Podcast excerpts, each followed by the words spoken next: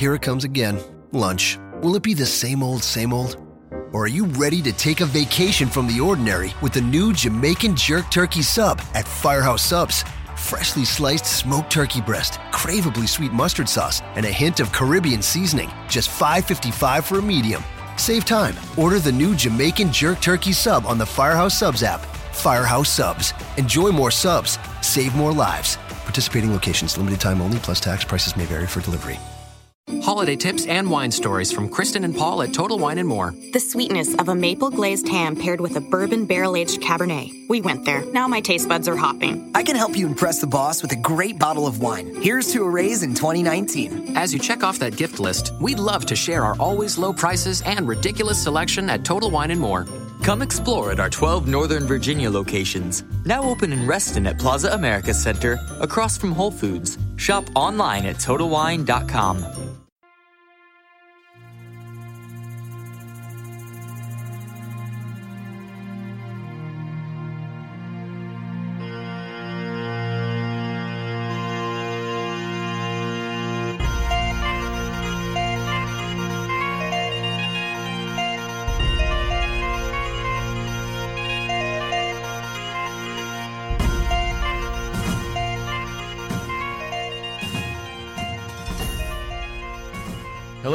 welcome to another episode of the Under the Dome podcast. I am your host.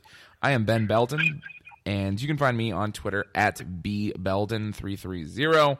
Make sure that you're following the podcast on Twitter as well at Under the Dome underscore ND. Make sure you're checking out my work and the work of my two guests, who will, I will bring in here in a second at slapthesign.com. I always feel really excited at this time of year, and this year it is maybe even a little bit different because we have just such a great group of guys over at slapthesign.com. I want to make sure that we give a shout out to one of our newest writers, Paul Walsh, for bringing in his the first addition to his family Notre Dame recruiting class of 2037, I think it is. That's Paul Walsh Jr. He was just born today. So shout out to Paul and his new son and uh, his wife, of course, as well. All that being said, I want to introduce our two co hosts today. Joining me is the esteemed, as always, Nathan Erbach. And also, you know, we've got a three person panel today. We've got Jack, not Leinart, but Leniart. Guys, uh, how are you doing today? I'm on cloud nine, Ben. Uh, my excitement level before the season usually increases exponentially leading up to the opener. And as Notre Dame football is one to do, it, it'll eventually come back down to earth at some point in the coming weeks and months. But for the time being, I'm, I'm doing pretty well. Great. Nathan, how are you? Uh, doing well, man. Like Irish football on Saturday, it's hard to not be excited. So, uh, getting pretty pumped. Like it's hard to go to work this week because uh, all you want to do is leave and then not go in on Saturday. So, true that. True that. So, uh, before we get started here, we uh, I'm gonna insert this little ad. Got to pay the bills, and then we'll be right back with some content. The Under the Dome podcast is thankful to the great people at Electrosound who graciously donated audio equipment and accessories to help make this podcast sound awesome. If you're in the market for audio consulting, the purchasing or renting of equipment, or any other audio needs, make sure that you check out their website at electrosound.com. That's E L E C T R I sound.com.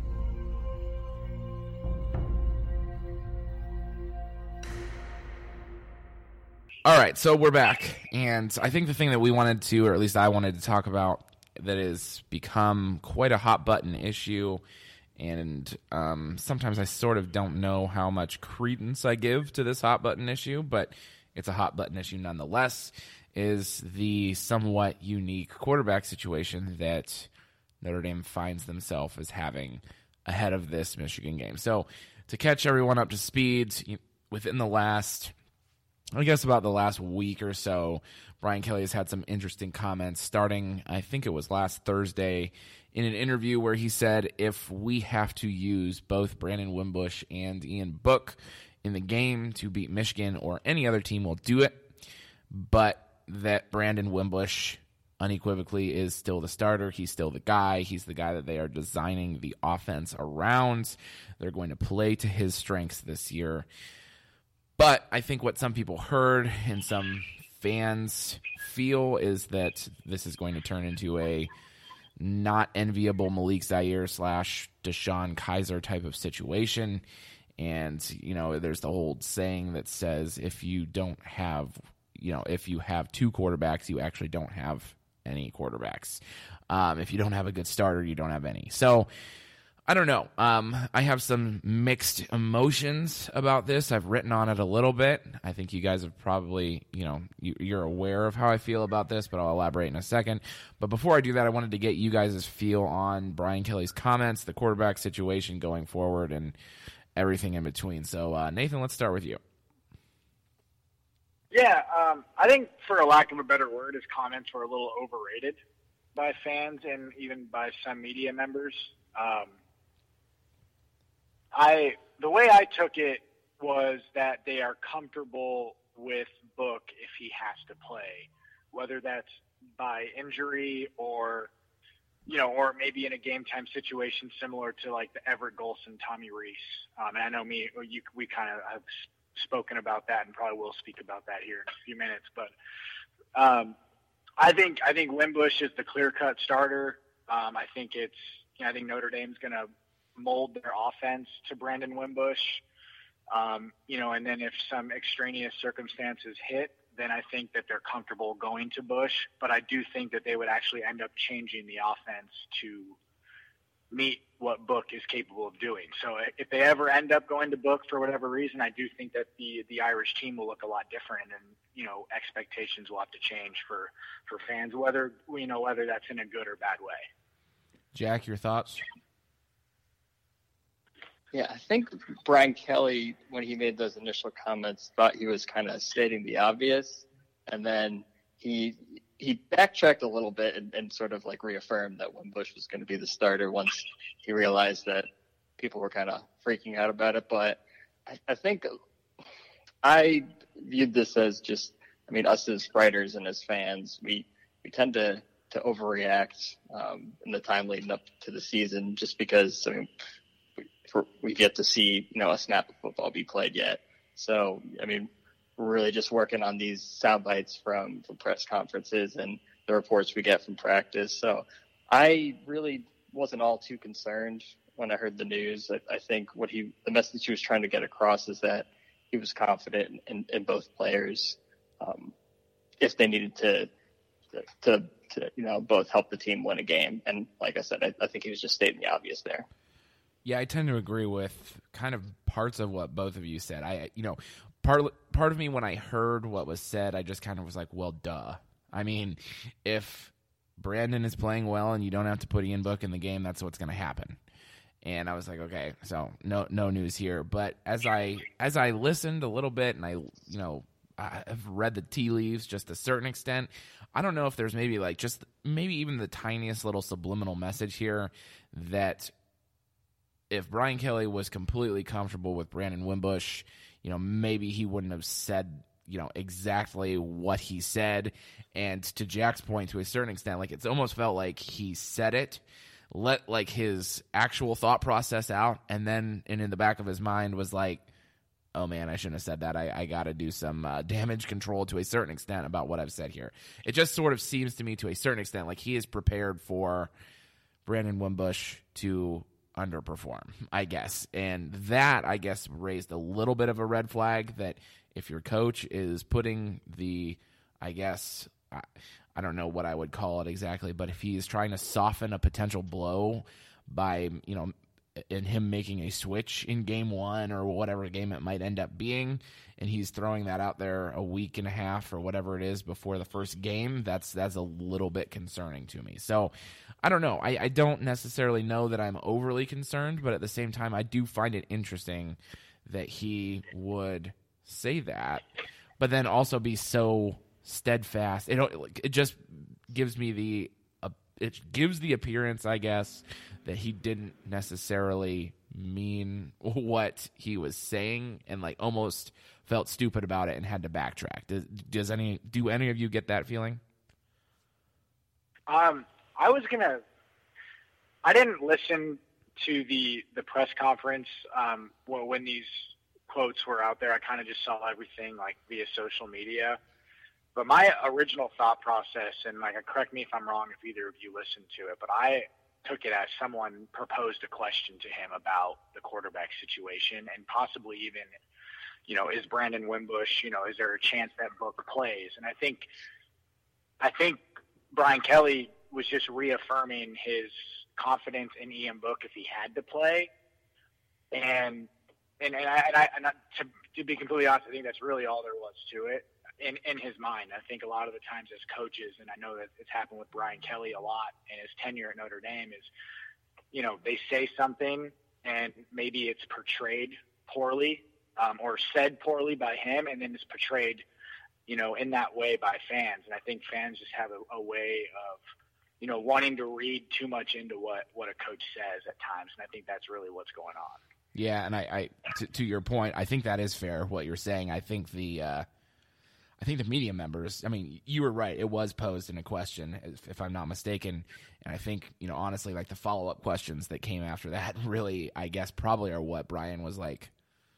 Oh man, um, this is that's that's not what I meant, and you guys are taking it in a completely different direction. I do think there was a certain degree of that. Uh, Jack, do you have any other thoughts? No, I think we're all in agreement here, and I, I think everyone would agree that Wimbush really gives this offense the the most potential. But I mean, there's always going to be that, that concern that he's not going to be able to perform at a high level just based on his uh, last few performances at the end of last season. So, I mean, I, I think the coaching staff and, and, us as fans know that Wimbush really gives us um, you know the best chance uh, to succeed and gives the offense the best chance to be more dynamic and cause problem for opposing defenses. But um, I mean, he, he kind of has to do some work to restore that faith. Absolutely. I'm going to ask two follow up questions to each of you, kind of off of this. So, you know, I'm going to start with this one. And you guys know how I sort of feel on this, so I'll sort of reserve my my thoughts. But I almost wonder, and it's not a perfect parallel. The more I've thought about it, the last couple years or couple years, the last couple days, um, you know, we saw Everett Golson in 2012 be the dynamic playmaker that we kind of feel sort of like Brandon Wimbush is. There's obviously some, I mean, there's some easy parallels to make there, and we saw Tommy Rees come in in certain instances, you know, 17 to 17 against Purdue goes three of six in the final drive, but converts two crucial third downs, and they win the game on a last second field goal. Um, I had kind of actually forgotten. You know, everyone remembers the goal line stand against Stanford, but what got him to that goal line stand is you know Everett getting his bell rung with four minutes left and going into the concussion protocol, and Tommy Rees coming in and going four for four for seventy some odd yards down the stretch, and you know, that set up that goal line stand against Stanford. And he did it a couple of other games as well. But, you know, is there a chance maybe that we are going to see, you know, a Ian Book substitution for a two minute drive where we're not necessarily worried about running the football. Uh, we don't care about Brandon's extra added ability to make plays, you know, after the pocket breaks down and that type of thing to run for six or seven yards. We want to throw the ball, so we're going to go ahead and we don't care about tipping our hand to a certain extent and throwing Ian Book in the game. I mean, is that is that possible in your eyes, uh, Nathan? Let's start with you. Um, I don't know if that is is what he's thinking right now per se. Um, I do think that that's there's a possibility of that down the road, and obviously he's shown he's willing to do that. So um, I wouldn't be surprised if there are situations that arise that you know makes Brian Kelly feel like maybe Book's the better option in a certain situation. But I I don't see that being like you know he enters the game he's like okay if this and this happens I'm putting Book in. I think a lot of it's going to depend on how Brandon Wimbush looks uh, to start the season, and I wouldn't be surprised if you know maybe that's only a half of football. I mean if he's playing poorly in that first half against Michigan, okay, maybe that maybe something changes when they go into the locker room. Not necessarily like where they put Book in immediately in, in the second half, but then maybe they start drawing up some play calls. Um, but I do think that Kelly's plan is to go with go with Wimbush as the starter and the only quarterback that he uses, unless you know something changes where he feels he has to go to Ian Book, and, and whether that's full time or in certain situations. Jack, what are your thoughts? Yeah, I'm pretty much on the same page. I think just given Kelly's history, it's it's certainly a possibility that we can see something similar to what we had in 2012, but I just I, I don't think that's necessarily what they want to do. Um, at least like, I don't think that's a thought process going into the season. I'm of the belief that yes, they would pull Wimbush even in week one if he's not performing as well. But once they make make that switch, I, switch, I think they want to uh, then just sort of like just hand the reins over to Book and uh, that opportunity to sort of claim that job and, and run with it. And if he does well, then he could be the starter for the remainder of the season. And if he starts to struggle again, then maybe they reevaluate and make the switch back to Wimbush. But so I, I, I think it, it's more of just like a, a one or the other, um, and maybe a little bit less fickle than it was in 2012. And part of that is just because the dynamics kind of different too. Um, I think the, the combination of Golson and Rees, uh, even though, I mean, you, you compare their playing styles are um, vastly different, but because of that, they're they're almost like complementary, and it, it just worked better that way. With Wimbush and Book, I I think there are more similarities, and because of that, I would uh, tend to believe that they want to go with just one or the other. That's interesting.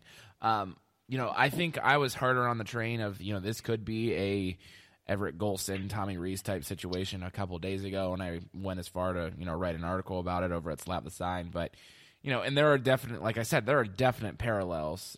Obviously, you know, with Brandon and Everett, similar playing styles, and with uh, you know Tommy being the more accurate passer when he was at quarterback, and um, the same being with Ian Book. But I think that the major difference that some of you, I mean, both of you are alluding to, I guess, is that the reason I guess that Tommy Rees was so much more trustworthy in certain spots was because he could change the play, whereas Everett Golson wasn't able to do that. I mean, Tommy Rees would come in, and I went back and I watched. Um, I, I don't remember. I watched both the end of the um, the Stanford game that I referenced and the Purdue game, and I think it was in the Purdue game where I mean, this didn't even show up on the stat sheet necessarily, but there was a play where the defense showed a certain look, and Tommy Rees changed the play, changed protection. He's at the line, you know, all the way up until one second before the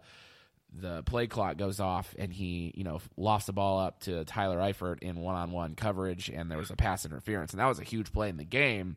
Didn't show up in the stat sheet, but it was something that Everett Golson probably wouldn't have changed the play. He'd have ended up running Theo Riddick into, you know, the middle linebacker that was clearly blitzing or whatever the situation was.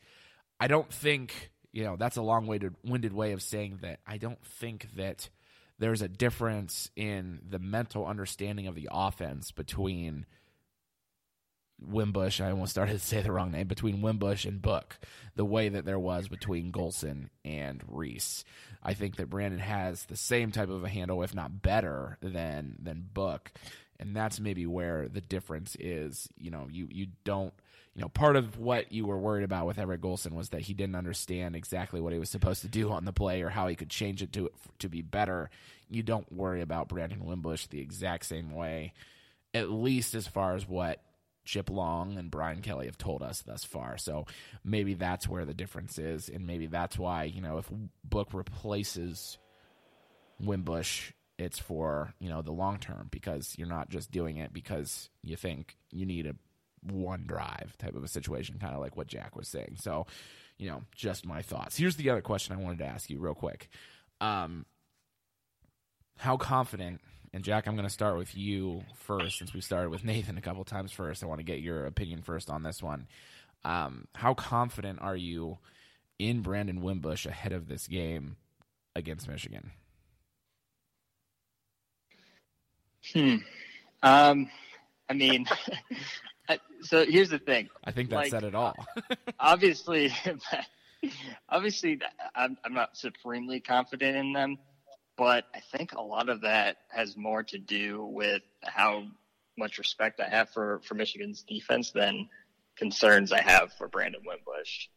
Um, now, obviously, I think the reason why some people's confidence in, in Wimbush is still a bit shaken. Um, I, I, mean, I think a lot of us were assuming that he was going to make a bigger leap, you know, in, in, in the off season than he than he has shown so far through spring and summer. And I think he's going to be better than he was last year, but I think everyone was just hoping that he would, you know, be just be head and shoulders above Ian Book and you know claim that clear uh, starting job heading into week one. So, I mean, I, like I said, I'm, I'm confident that he will be better than he finished the year, but especially for for this first game, um, I mean, my confidence levels, you know, not too crazy high just because of the opponent. Okay, that's fair, Nathan. Um, it's kind of a tough question. I think the easy way for me to put it is I'm not going to be confident until I see it on the field. And last year at the end of the year, we didn't see it on the field. So I think until we see it in game action, or at least I see it in game action, I can't I can't confidently say that I'm, you know, I have you know confidence in, in Brandon Wimbush to perform at a high level. Um, but like what Jack said is I, I do feel more confident that in year two as being a starter that you know that he'll perform better. Um, and I and that's because that's true for most for most players in general. So in that sense I'm confident. Um, but until until I see it it's it's really hard for me to to have like this you know huge confidence in Brandon Wimbush as a as a passer. Yeah, I'm I'm with both of you. It's it's hard to really put your finger on how confident you can be because it I think what Notre Dame fans were looking for was okay, there was a rough season 1, he's going to clean up some things in the off season.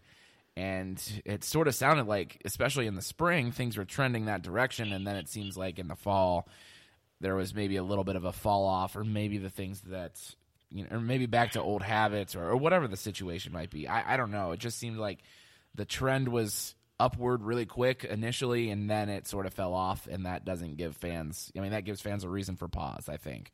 So I do, however, think that just because it is year two, I do think that there will be obviously an improvement from him.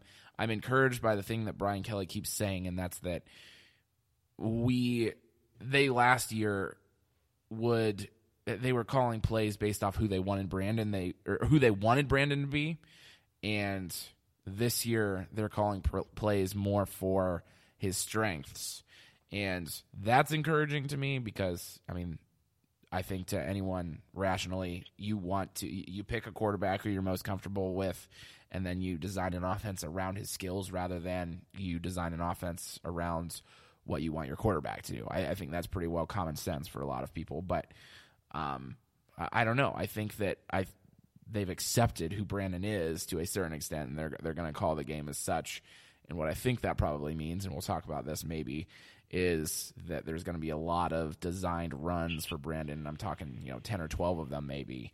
Um, especially because then you have Book, a guy that you're fairly confident in behind him if he gets nicked for a play or two or longer than that. So um, I don't know. There's been some interesting things said over the last couple weeks that you know we'll we'll see how it all sort of uh, sort of plays out. Um, and I think this next question that I'm going to pose to both of you kind of plays hand in hand to this quarterback discussion, I guess that we have been uh, have been talking about. I mentioned sort of at the top that I'm a big time consumer of Notre Dame football content, whether that be from you know Irish Illustrated or 24 7 or whatever, everything that's out there, Irish Sports Daily, all those people do some really great work and they see a lot of stuff at practice and stuff that, you know, guys like the three of us aren't necessarily privy to. Um, it seems like from listening to some of you know some people that I would consider experts and respect that it's interesting that when people start talking about their win total and their projection of Notre Dame's record this year, it seems like you know, to a certain extent, like nine and three is kind of the benchmark. And there's a little bit of variance where some people think, well, they could be slightly better than that in 10 and 2. But it seems like lately the more, I don't know, the, the more popular answer has been that, you know, 9 and 3 sounds pretty good, but the second most likely scenario is trending towards like the 8 and 4 type situation. And to me, and I'll kind of, you know, give my thoughts on this first, is that I don't know to a certain extent what has happened over the last couple weeks to sort of sour some people as to you know what how this team's going to perform this year. I, I'm a proponent that you know I think last year when we were doing like a similar podcast before the first game of the year, I was saying you know I think this team's going to go nine and three, 10 and two, and uh, obviously I was correct with the nine and three part. And this year, I'm really more leaning towards ten and two. Maybe if they really overperform, eleven and one if they get lucky. And I, I don't feel I felt that way for a while, and I don't feel differently lately. And I'm curious as to what you guys think, and maybe also then why you um um I don't know why you think others are souring towards Notre Dame to a certain extent. And uh, let's keep with the same order, and uh, let's start with Jack on this one. Yeah, so I, I mean, I really can't speak for uh, some of the other reporters. Um, right. Yeah, and I, honestly, I, I wouldn't know what. I mean, other than the, the conversation around the quarterback position, I'm not sure really what else would kind of make people sort of change their mind and become more conservative with their their final record predictions. I've been of the belief for the large part of the offseason that they're going to finish the year 9 3. Um, but if you try to nail me down and, and say which three games are they going to lose, I would say I have no clue. I kind of circle about six, maybe even seven of them on the schedule and say, yeah, we'll go four and three over these seven games. Um, I mean, it's really maybe it's the fact that just the more you look at the schedule, the, the tougher you kind of realize it is. And um, just given Notre Dame's track record uh, in the latter parts of the season, especially in November, and then you, you look at their their travel schedule to end the year, it's um, it's kind of easy to uh, you know have more concerns uh, about how they're going to finish the season. But I would say I'm fairly confident that I think they can um, certainly achieve nine wins in the regular season with a possible tenth coming in a uh, decent sized bowl game. Nathan, um, I think honestly the reason people sour is Notre Dame has you know typically not given fans over the last you know 15, 20 years the confidence that you know they're to finish 11 and 1 or you know or 12 and 0 and you know and have that season outside of you know a few times um, and especially under Brian Kelly, it's only happened really once, and I think they've won ten games twice. And so, like in his nine seasons, he hasn't really given the confidence that they're going to be a double-digit win team, um, you know, on a consistent basis.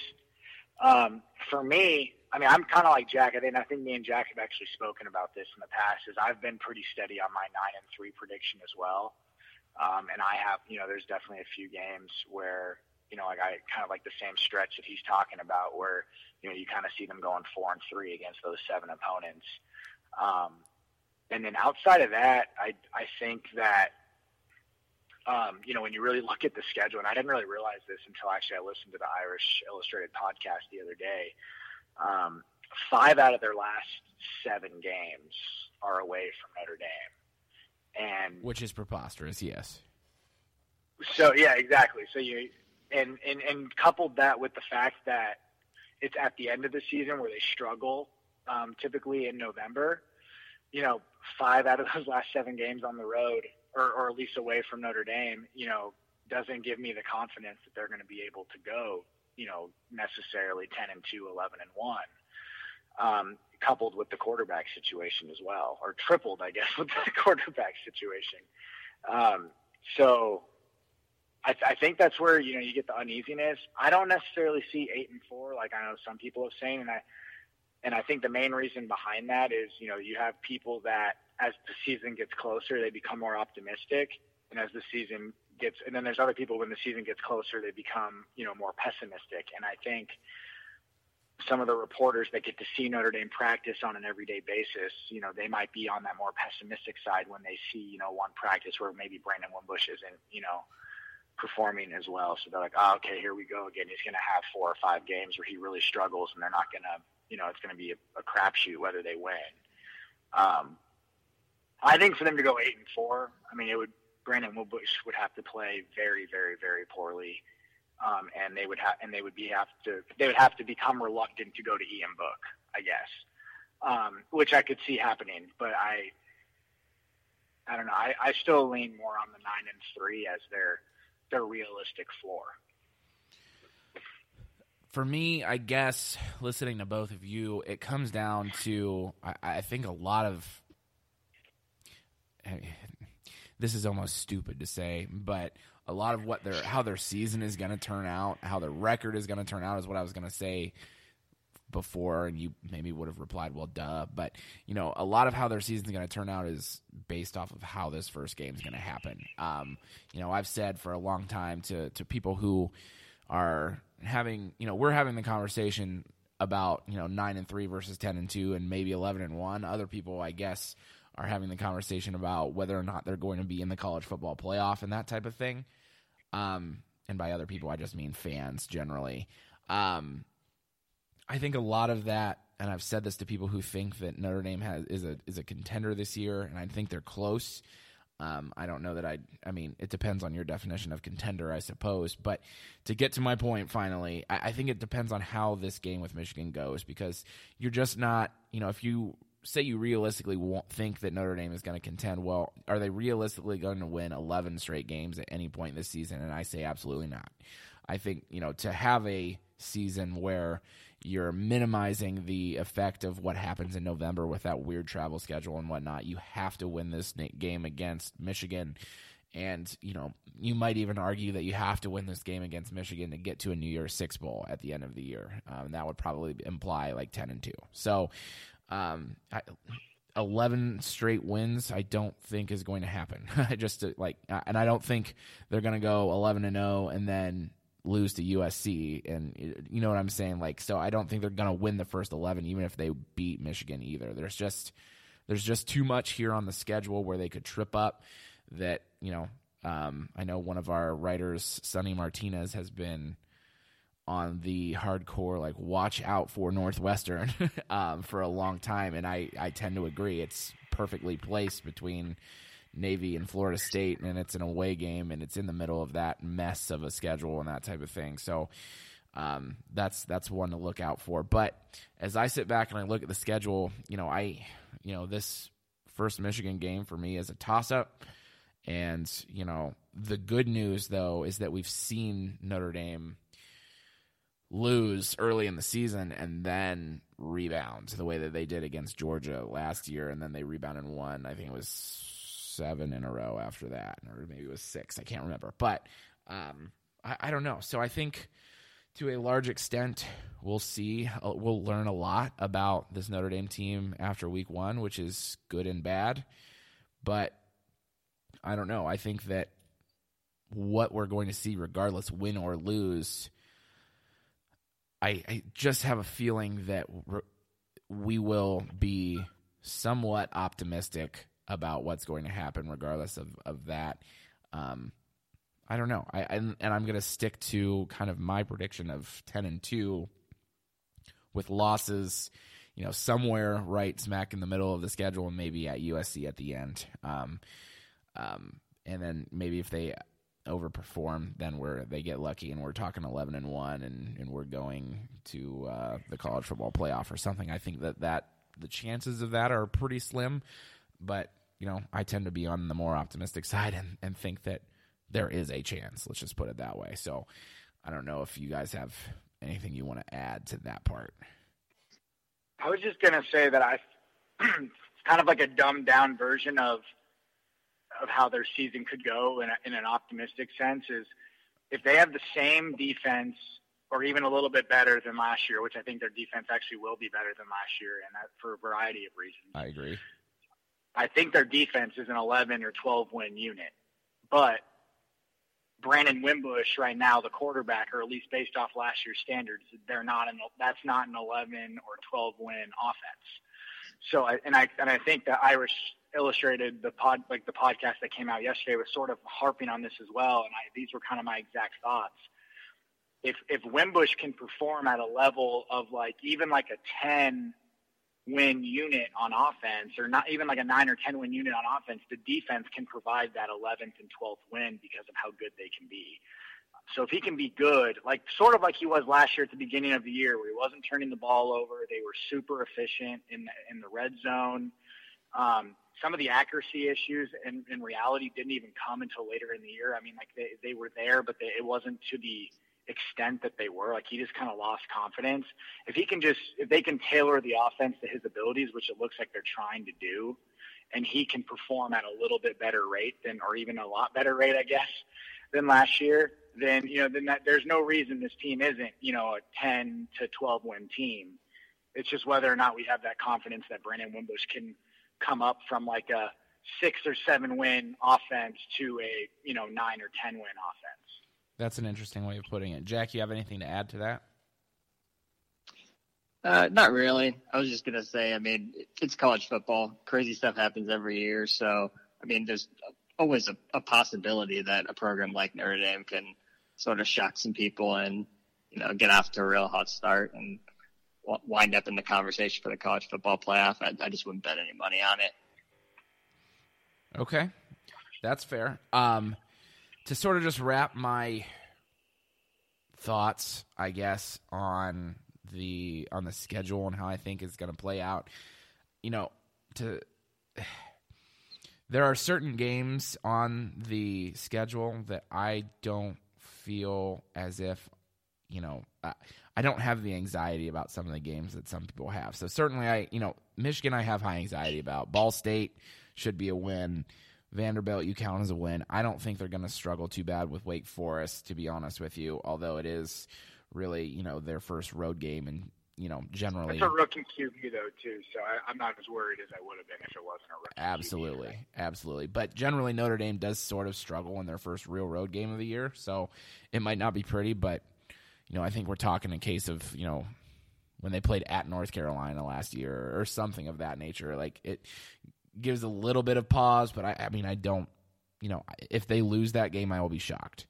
Coming back against Stanford, I just don't think that Stanford is going to be real great, to be honest with you. Um, uh, I'll probably be eating my words at the end of the year. Whenever having said that, you go to Virginia Tech. That's a obviously Notre Dame hasn't performed real, real well in those types of uh, atmospheres before, but Virginia Tech just lost so much, especially on defense. I just don't know that, um, you know, with no, uh, Notre Dame's defense is going to keep them in a whole lot of games, and I just think think that if it's a 50-50 type game that Notre Dame de- Notre Dame's defense is going to give them the edge and their offense is going to be good enough. That's just how I feel. And then like moving on, then you got Pittsburgh after that. I don't think you're going to lose to Pittsburgh at home. I don't think you're going to lose to Navy even with the and that sort of starts the beginning of the travel schedule. You worry about I worry about Northwestern, but you know, if you've beat Michigan in week 1, that could be, you know, November 3rd could be the first game that you lose if you're following my scenario. Florida State, I just don't think is going to be good. I don't think you're going to lose to Syracuse, and then you worry about USC. So really, I worry about like two and a half or three games, to be honest with you. And then, you know, I think that you win. You know, if if you're really a pretty good team, you're going to win two of those three games that you're worried about. You're going to win all the games that you should. And, you know, maybe, like I say, you're sitting at 10 and 2, 11 and 1. But, you know, I, I think we've talked to we're blue in the face here, and we're going to, you know, I mean, not come to a conclusion because the games aren't played on paper. So to a certain extent, it's a moot point, but I guess it's uh, it's worth talking about. So, the last thing I want to say, or I want to ask, I guess, um, as we start to wrap up our final thoughts for this podcast in general, um, I want to talk about you know our predictions for how this game Saturday is going to uh, is going to uh, play out. And I actually was just a guest on a Michigan podcast, the Tom Green podcast. So, shout out to Tom for having me on earlier today. Um, so I'll kind of repeat what I said, um, and that's that I think that this, um, and I've said this before, that this Notre Dame Michigan game feels an awful lot like the uh, the Georgia game from last year. I don't think that, as I said on the podcast earlier today, that Michigan's defense has the um, how do I put this? Like the superior mutant type athletes that Georgia's did. To be honest with you, I mean they certainly have their share, but it's they a have diff- human beings. yeah, and it's a different type of stout defense than than Georgia's was. Georgia's was you know stout and just superior athletically. Um, Michigan has a little bit less of that superior athletically quality, I think, but still really, really very darn good. And to a certain extent, this is going to be a game where it's like the first to to twenty is what a lot of experts have said. Um, if you've listened to you know like Irish Illustrated, for instance, I believe they say that all the time. Um, I think that it's going to be a game where, and I gave my score prediction earlier today, and I went 24 23 Irish. So eager to hear what you guys say. And uh, Nathan, let's start with you on this one. I think that for some reason, I mean, and I hate saying this because I do actually like. I think my my realist self think it's thinks it's going to be a, a close game, but I get this weird feeling that it's going to be like one of those games that surprises people. Like sometimes, like where Notre Dame just like sort of like when they beat Michigan a few years back when it was like thirty-one nothing. It just surprised people. Now, I'm not saying it's going to be like something to that extent because I think I'd be idiotic to suggest that they're going to, you know, beat Michigan 31 or whatever, 37 to nothing. But I mm-hmm. do think it's going to there's going to be a little bit of shock involved, and maybe that just comes with both teams providing a little bit more offense, or you know one or the other providing a little bit more offense. I don't think it's going to be the low scoring game that everybody's suggesting. I I, I want to predict something like 30 to to to 23 Notre Dame, and you know I'm even suggesting going a little bit higher just because I I, I just get this weird feeling there's going to be like a shock factor and and it doesn't mean that that's how both teams are going to perform as the season goes on. But you know, first game against one of your biggest rivals, you're renewing the series this year. Um, you know, Michigan's pissed off about the last time they played, and you know Notre Dame fans can't can't get rid of the jokes that you know it's 31 nothing, and you know I'm sure the players sort of you know play into that a little bit too, but more, more than anything, it's just you know first game of the season against one of your hated rivals, and you know, I think there's going to be you know a little bit of a shock factor there on on some more offense. So I'll go. My my final prediction will be 30 to 23 Notre Dame. I do think, to a certain extent, just to piggyback off of what you just said, that there could be a situation where, you know, I, I do contend that I think that there will be some major mistakes by teams' offense in this game, and that could, you know, result in a pick six or, uh, you know, a short field for the opposing team's offense or something like that, and that could elevate the score a little bit. Um, and I think that it is going to come down to a certain extent to like which team can avoid those turnovers. And there could be a point in this game, kind of like, and I think this is what you're saying is that it could snowball for one team or the other at some point where, you know, a, you know, maybe it's a low scoring game for a while. It's, you know, 13 13, but, you know, say for instance, Michigan implodes for two possessions and Notre Dame scores two touchdowns quick and then it's a completely different game. So I could see that happening as well. So, Jack, I think a good example is Michigan State game last year. I think that that's kind of like how it's going to play out. Sort of. Okay. Yeah good good comparison. So, uh, Jack, don't want to leave you out. You haven't talked in a while. What do you think? Yeah, I was just going to echo what what you were just saying right there. I think just because you have two um, two of the top defenses in the country on the field, a lot of people are going to go in thinking that's going to be a low scoring game, but. Got to remember it's college football, so there's bound to be those mistakes, and I wouldn't be surprised if we saw multiple defensive scores throughout the game. And it'll probably end up inflating the score a little bit. If not that, just, you know, giving the offenses some chances with short fields. Um, but I think if they were going to beat Michigan, this is one of the better spots to, to get them in the season. Um, you get them at home, obviously. Uh, neither team has a warm up game beforehand, but Michigan um, has the much talked about Shea Patterson transfer from Ole Miss. And so they have a new quarterback that they're trying to um, you know, get acclimated with with their offensive system, and with that, there's always bound to be some growing pains. So, yeah, I, I mean, I think if they had their choice, this would probably be, you know, one of the top choices as to when they wanted to play Michigan this year to give them the best chance to get a win. Um, I think the closer we get to game day, the more optimistic I'll get, um, whether that's, uh, you know, based off any evidence or not. but um, but yeah, uh, I think that's it's it's a good spot to get him in. No score prediction. So I've been thinking somewhere along the lines of my initial prediction. My initial thoughts were something around 20 to 17. Um, I might tweak that to 20 to 16 just to take another touchdown off the board and add more field goals. Uh, but yeah, 2016 Notre Dame. All right, Nathan, where can our listeners find you on Twitter? My at name is Las Vegas Irish 09. And Jack? That's where you can find me. You can follow me on Twitter at Leniart underscore ND, and that's spelled L E N I A R T, not L E I N A R T, like that pretty boy from Southern Cal. He is pretty. and as I mentioned at the top of the show, you can find me at B Belden, B E L D E N is the last name, 330 on Twitter. Make sure that you're checking us out, especially on, you know, game day. We'll have some great content up over at Slap the Sign. It is, you know, Tuesday night as we're recording this. We've got stuff on the docket for Wednesday, Thursday, Friday leading up to the game. So whenever you're listening to this, make sure that you are then also going over to the website, checking us out, reading us. Um, I tell everyone that, uh, you know, I'm addicted to Chipotle. So anytime that you read my work, you're helping feed my Chipotle addiction. So um, do that for me. That's great. Uh, make sure that you're checking out the podcast as well.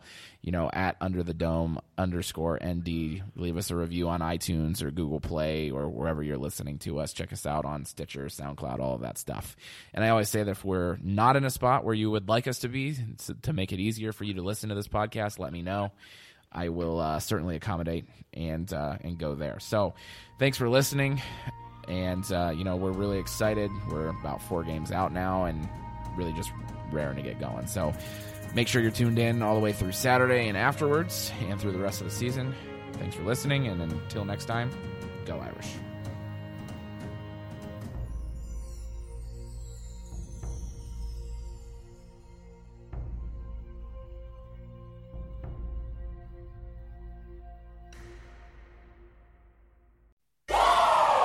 Want entertainment designed just for you? Then check out customizable streaming TV from Xfinity. It makes your life simple, easy, awesome. Xfinity gives you customizable streaming TV options. Enjoy the most free shows anywhere on any device, and even access your streaming apps right on your TV with X1. Go to Xfinity.com, call 1 800 Xfinity, or visit a store today to learn more. Restrictions apply holiday tips and wine stories from Paul, Kristen, and Dexter at Total Wine and More. There are 10,000 wine grape varietals worldwide. Here's to thousands and thousands of gift possibilities. Chardonnay paired with lobster mashed potatoes? Simply delicious. I know just the right $10 bottle for your white elephant party. The most stolen gift award is yours guaranteed. As you check off that gift list this holiday season, we'd love to share our always low prices and ridiculous selection at Total Wine and More. Cheers! Here it comes again lunch. Will it be the same old, same old?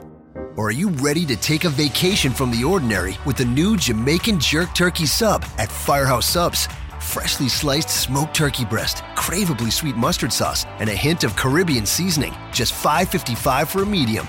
Save time. Order the new Jamaican Jerk Turkey Sub on the Firehouse Subs app. Firehouse Subs. Enjoy more subs. Save more lives. Participating locations, limited time only, plus tax. Prices may vary for delivery. Of course, the Lexus Golden Opportunity Sales Event is about exceptional offers, but it's also about the luxury of versatility, with space for the unexpected and the freedom of a summer day, all coming together for you at the perfect moment. Don't miss your perfect moment to experience exceptional offers on a full line of Lexus utility vehicles, now until September 3rd. Experience amazing at your Lexus dealer.